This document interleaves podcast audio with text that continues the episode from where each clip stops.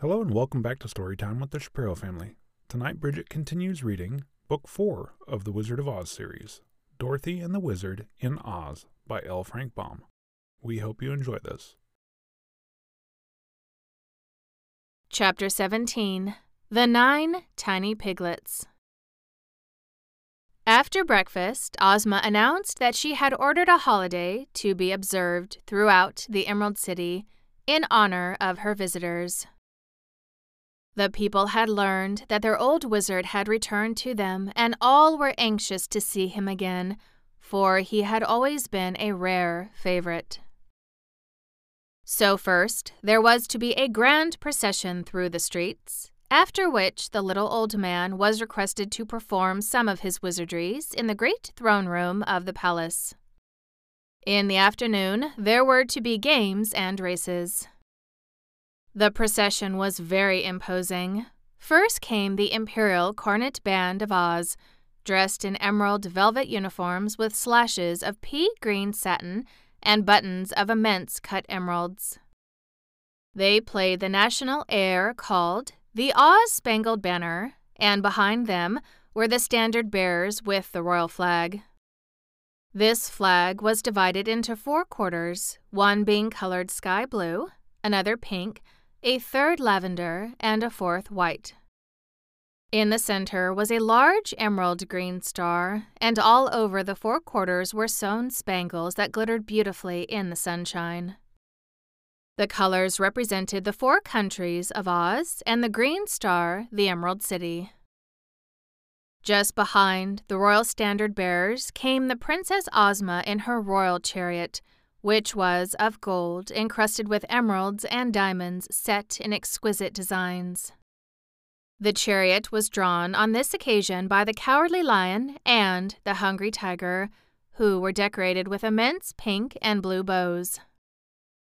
In the chariot rode Ozma and Dorothy, the former in a splendid raiment and wearing her royal coronet, while the little Kansas girl wore around her waist the magic belt she had once captured from the Gnome King. Following the chariot came the Scarecrow, mounted on the Sawhorse, and the people cheered him almost as loudly as they did their lovely ruler. Behind him stalked, with regular, jerky steps, the famous machine man called Tik Tok, who had been wound up by Dorothy for the occasion. Tik Tok moved by clockwork and was made all of burnished copper, he really belonged to the Kansas girl, who had much respect for his thoughts after they had been properly wound and set going. But as the copper man would be useless in any place but a fairy country, Dorothy had left him in charge of Ozma, who saw that he was suitably cared for. There followed another band after this, which was called the Royal Court Band, because the members all lived in the palace. They wore white uniforms with real diamond buttons and played What is Oz Without Ozma very sweetly. Then came Professor Wogglebug with a group of students from the Royal College of Scientific Athletics. The boys wore long hair and striped sweaters and yelled their college yell every other step they took, to the great satisfaction of the populace which was glad to have this evidence that their lungs were in good condition.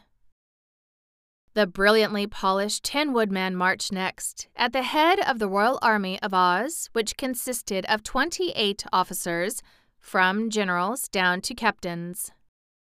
There were no privates in the army because all were so courageous and skillful that they had been promoted one by one until there were no privates left. Jim and the buggy followed, the old cab horse being driven by Zeb, while the wizard stood up on the seat and bowed his bald head right and left in answer to the cheers of the people, who crowded thick about him.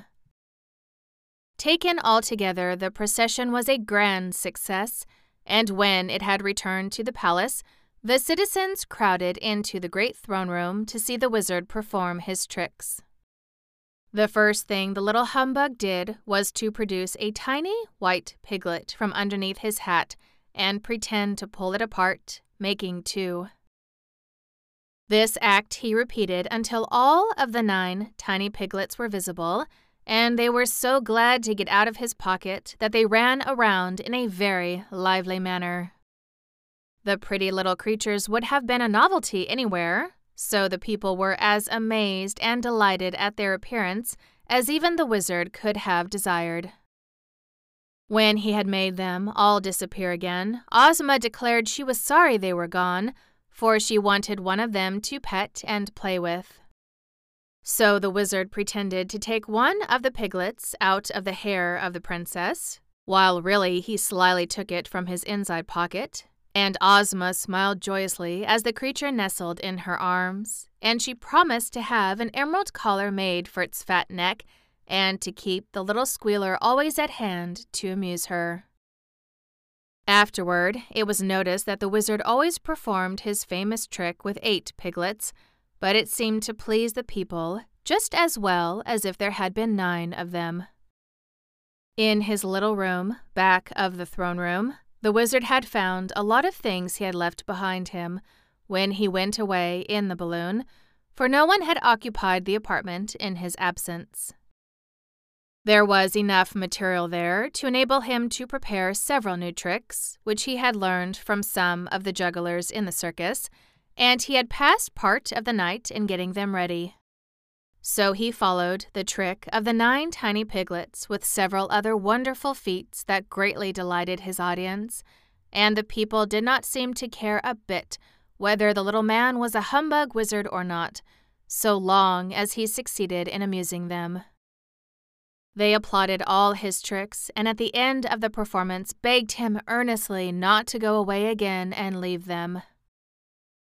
In that case, said the little man gravely, I will cancel all of my engagements before the crowned heads of Europe and America and devote myself to the people of Oz, for I love you all so well that I can deny you nothing. After the people had been dismissed with this promise, our friends joined Princess Ozma at an elaborate luncheon in the palace, where even the tiger and the lion were sumptuously fed, and Jim the cab horse ate his oatmeal out of a golden bowl with seven rows of rubies, sapphires, and diamonds set around the rim of it. In the afternoon, they all went to a great field outside the city gates where the games were to be held. There was a beautiful canopy for Ozma and her guests to sit under and watch the people run races and jump and wrestle. You may be sure the folks of Oz did their best with such a distinguished company watching them, and finally Zeb offered to wrestle with a little munchkin who seemed to be the champion. In appearance, he was twice as old as Zeb, for he had long pointed whiskers and wore a peaked hat with little bells all around the brim of it, which tinkled gaily as he moved. But although the Munchkin was hardly tall enough to come to Zeb's shoulder, he was so strong and clever that he laid the boy three times on his back with apparent ease. Zeb was greatly astonished at his defeat, and when the pretty princess joined her people in laughing at him, he proposed a boxing match with the Munchkin, to which the little Ozite readily agreed. But the first time that Zeb managed to give him a sharp box on the ears, the Munchkin sat down upon the ground and cried until the tears ran down his whiskers because he had been hurt. This made Zeb laugh in turn, and the boy felt comforted to find that Ozma laughed as merrily at her weeping subject as she had at him. Just then, the Scarecrow proposed a race between the Sawhorse and the Cab Horse, and although all the others were delighted at the suggestion, the Sawhorse drew back, saying, Such a race would not be fair. Of course not, added Jim, with a touch of scorn.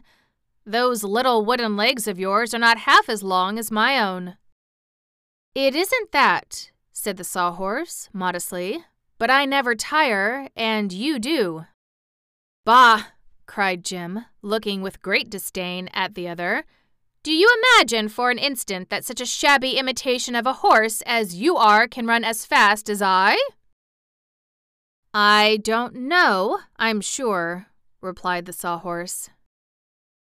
That is what we are trying to find out, remarked the Scarecrow. The object of a race is to see who can win it, or at least that is what my excellent brains think. Once, when I was young, said Jim, I was a racehorse and defeated all who dared run against me.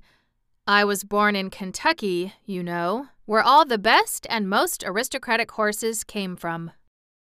But you're old now, Jim, suggested Zeb. Old? Why, I feel like a colt today, replied Jim.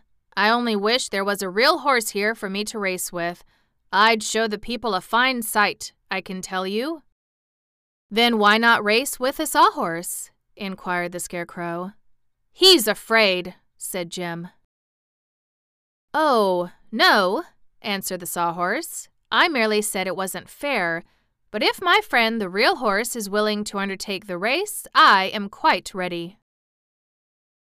So they unharnessed Jim and took the saddle off the sawhorse, and the two queerly matched animals were stood side by side for the start. When I say go, Zeb called to them, you must dig out and race until you reach those three trees you see over yonder. Then circle round them and come back again. The first one that passes the place where the princess sits shall be named the winner. Are you ready? I suppose I ought to give the wooden dummy a good start of me, growled Jim. Never mind that, said the sawhorse. I'll do the best I can. Go!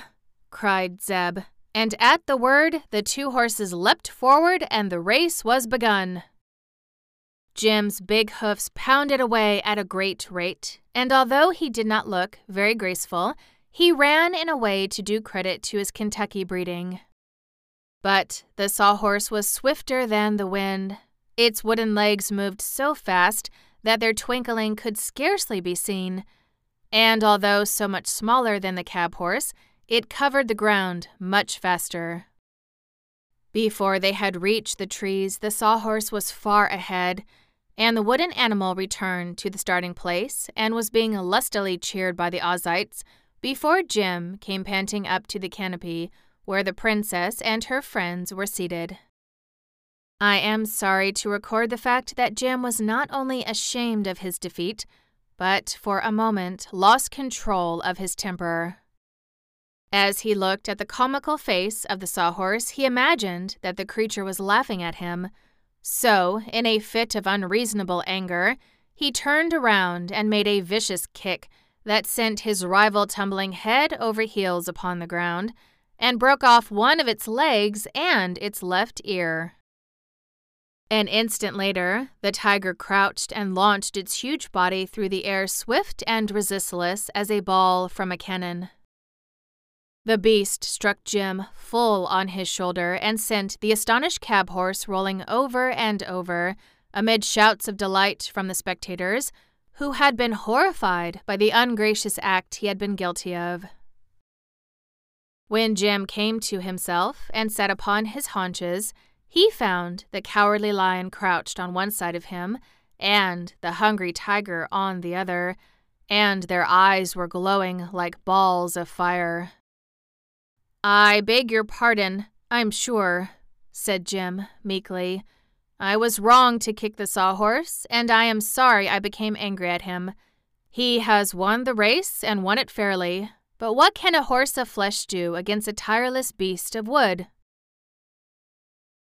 Hearing this apology, the tiger and the lion stopped lashing their tails and retreated with dignified steps to the side of the princess. No one must injure one of our friends in our presence, growled the lion, and Zeb ran to Jim and whispered that unless he controlled his temper in the future, he would probably be torn to pieces. Then the Tin Woodman cut a straight and strong limb from a tree with his gleaming axe and made a new leg and a new ear for the sawhorse. And when they had been securely fastened in place, Princess Ozma took the coronet from her own head and placed it upon that of the winner of the race. Said she, My friend, I reward you for your swiftness by proclaiming you Prince of Horses, whether of wood or of flesh, and hereafter all other horses, in the land of Oz at least, must be considered imitations, and you the real champion of your race. There was more applause at this, and then Ozma had the jeweled saddle replaced upon the sawhorse and herself rode the victor back to the city at the head of the grand procession. I ought to be a fairy, grumbled Jim as he slowly drew the buggy home. For to be just an ordinary horse in a fairy country is to be of no account whatever. It's no place for us, Zeb. It's lucky we got here, though, said the boy, and Jim thought of the dark cave and agreed with him. Be sure to join us next episode for Chapter 18 The Trial of Eureka the Kitten. Ooh, I wonder what she gets up to. Thank you for listening, and good night.